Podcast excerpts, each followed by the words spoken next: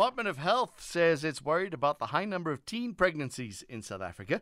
The total mothers who gave birth on both Christmas and New Year's Day, over 100 of them were underage, the youngest being only 13 years old. Are we capable of reducing teen pregnancies? Dr. Sibongiseni Dhlomo is the Deputy Minister of Health. Doctor, thank you very much for joining us. This is not a new occurrence. Is, is the department only realizing this now that we have a terrible teenage pregnancy problem?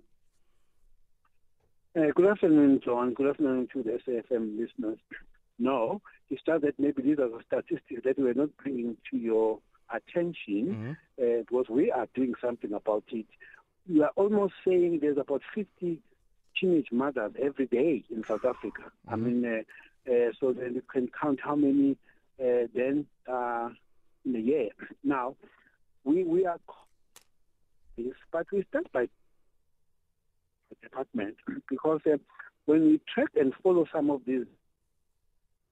Uh, sorry, doctor. I'm just going to interrupt you. Your, your, line is breaking out. So if I can ask you maybe just to, to spin around a little bit and and uh, maybe we, we, can start again. You were saying that 50, 50 Doctor, you there? Yes. All right. You were saying there are 50 yes. teenage mothers every day. Yeah, that's almost. I mean, when you're counting the two, that's small, almost 50 teenage pregnancies. Mm-hmm teenage mothers every day in the country uh, from the figures that we have just quoted, both the New Year's Day and the Christmas Day. Now, we are saying let's look at it as multi-pronged. Part of it is uh, the dialogues we hold with the young people. They are saying, but Dr. Dhlomo, I would have I would, I would have wanted to avoid this pregnancy. Mm. Uh, I came to your facility and there was nobody was willing to accept and listen to me when I said I'm sexually active now. I'm 17 years old. I want to uh, finish my matric before I fall pregnant. How can you assist me? And therefore, they talk about our judgmental attitude, not very helpful to them. Hence, we have then learned from that dialogue to create what we call youth zones there are facilities in the country, over close to 2,000 now, where there are youth zones. What is a youth zone? It's a clinic where there's a nurse who has been trained to have a youth user-friendly attitude, a nurse who actually is trained to have a sexual reproductive health services to young people in a very uh, cordial way, accepting and wanting to move along with them, expecting that they, when we create such a demand, then many more will come in and say, yes, I made it. I am now past my matric. I didn't fall pregnant, mm. even though I was sexually active, because they assisted me with this, that, and the other. That is a program that we then want to expand in the country. But then there are other factors regarding teenage pregnancies, myself and you, sugar daddies, uh, poverty, uh, exploitation of many other factors. Too. So we are saying, let us deal with those that we know and that we can deal with in fact, we are saying we are counting these statistics, comparing with where we come from. Somebody was asking me, but this has been going up and up. I said, no, yes, two years ago we had COVID-19. Parents were at work, some of them, and the teenagers were all by themselves at home, not at schools, and many things did happen there. And therefore, we saw an upsurge of teenage pregnancies during those years. But now that we are consciously aware of it, we are dealing with it, we are able to count, we want to compare with next year to say, going to continue having 50 teenage mothers every day in the country. Can we not deal with that situation more? It needs me and you, uh, all of us, parents and schools. But uh, John, it also talks to me and you as a parent who has teenagers at the high school.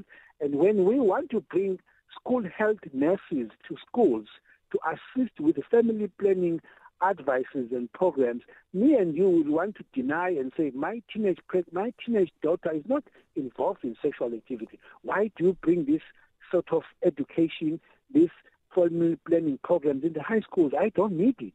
Now we need to particularly focus and change our minds as school government bodies and think about this. I would want to prefer, I would want to think that my teenage daughter is not involved in sexual activity, but probably maybe that's a fallacy because she will not come and tell me, I'm starting tomorrow, Daddy. What do you think about that? Mm.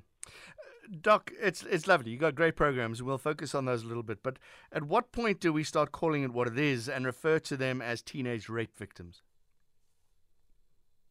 it's a very difficult debate for us because if I were to, yes, especially rape and uh, with an age, but uh, sometimes somebody was asking me, but why are you not assisting us to report these yes. cases as statutory rape? Uh, we have not come to that level as yet as healthcare providers because we don't know how many of those who will be teenage mothers next year will not come to our facility with the fear that we are going to report them to the law enforcement order. So it's a debate that uh, you need to guide us, and all of us need to debate. Should we, as healthcare providers, provide help and also report to the police that uh, this Nancy girl came yesterday looking for this and that?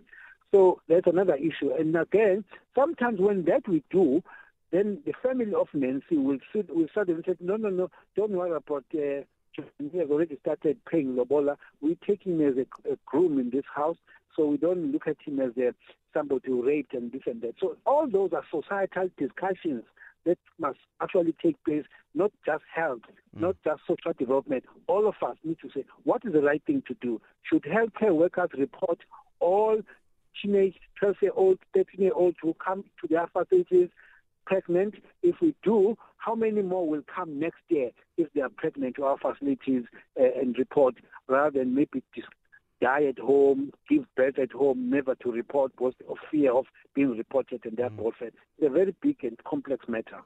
It, it takes two to tango doctor, and we, would focus on the women, but there must be men that are making these women pregnant. Is there an education towards them as well?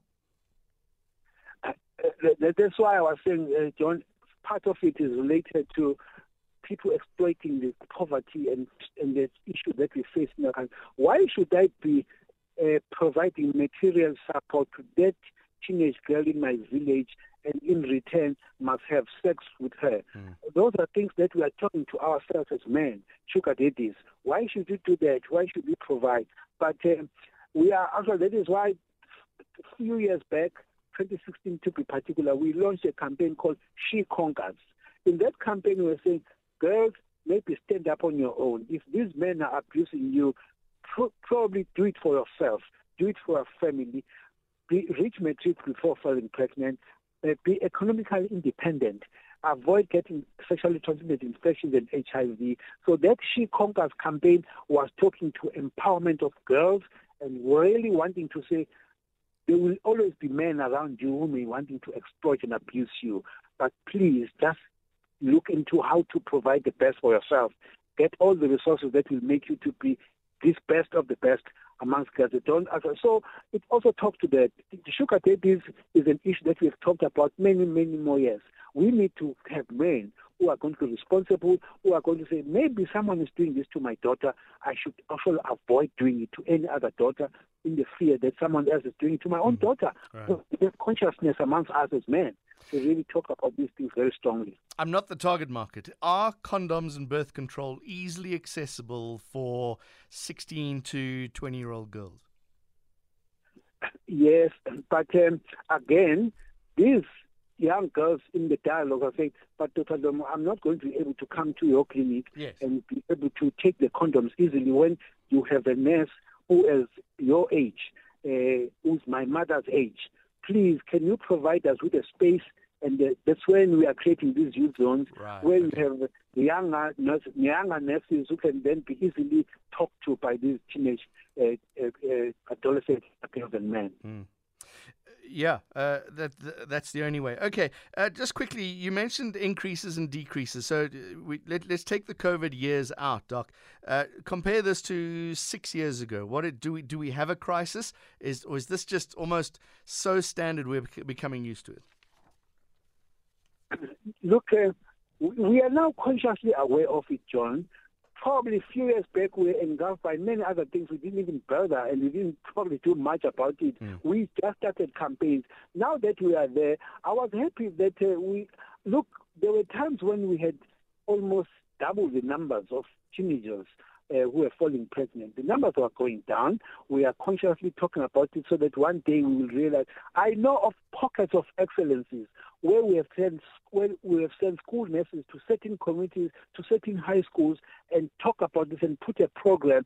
And those high schools have reduced from 20 teenage pregnancies per year to 15, 10, or zero mm. right now because of the campaign. So the more we talk about it, the more we have programs that take us to high schools, universities, please requesting school governing bodies to allow us to do these programs together with the Department of Education, Social Development, as health, we will really win this uh, situation. But again, I must say, John, this process is, is, is, is predominantly amongst black girls. And, uh, and then in Africans in particular. So there are certain things that we need to do better in other communities to improve on these uh, statistics. Dr. Sibongiseni Dhlomo, thank you very much. Deputy Minister of Health joining us here on SAFM.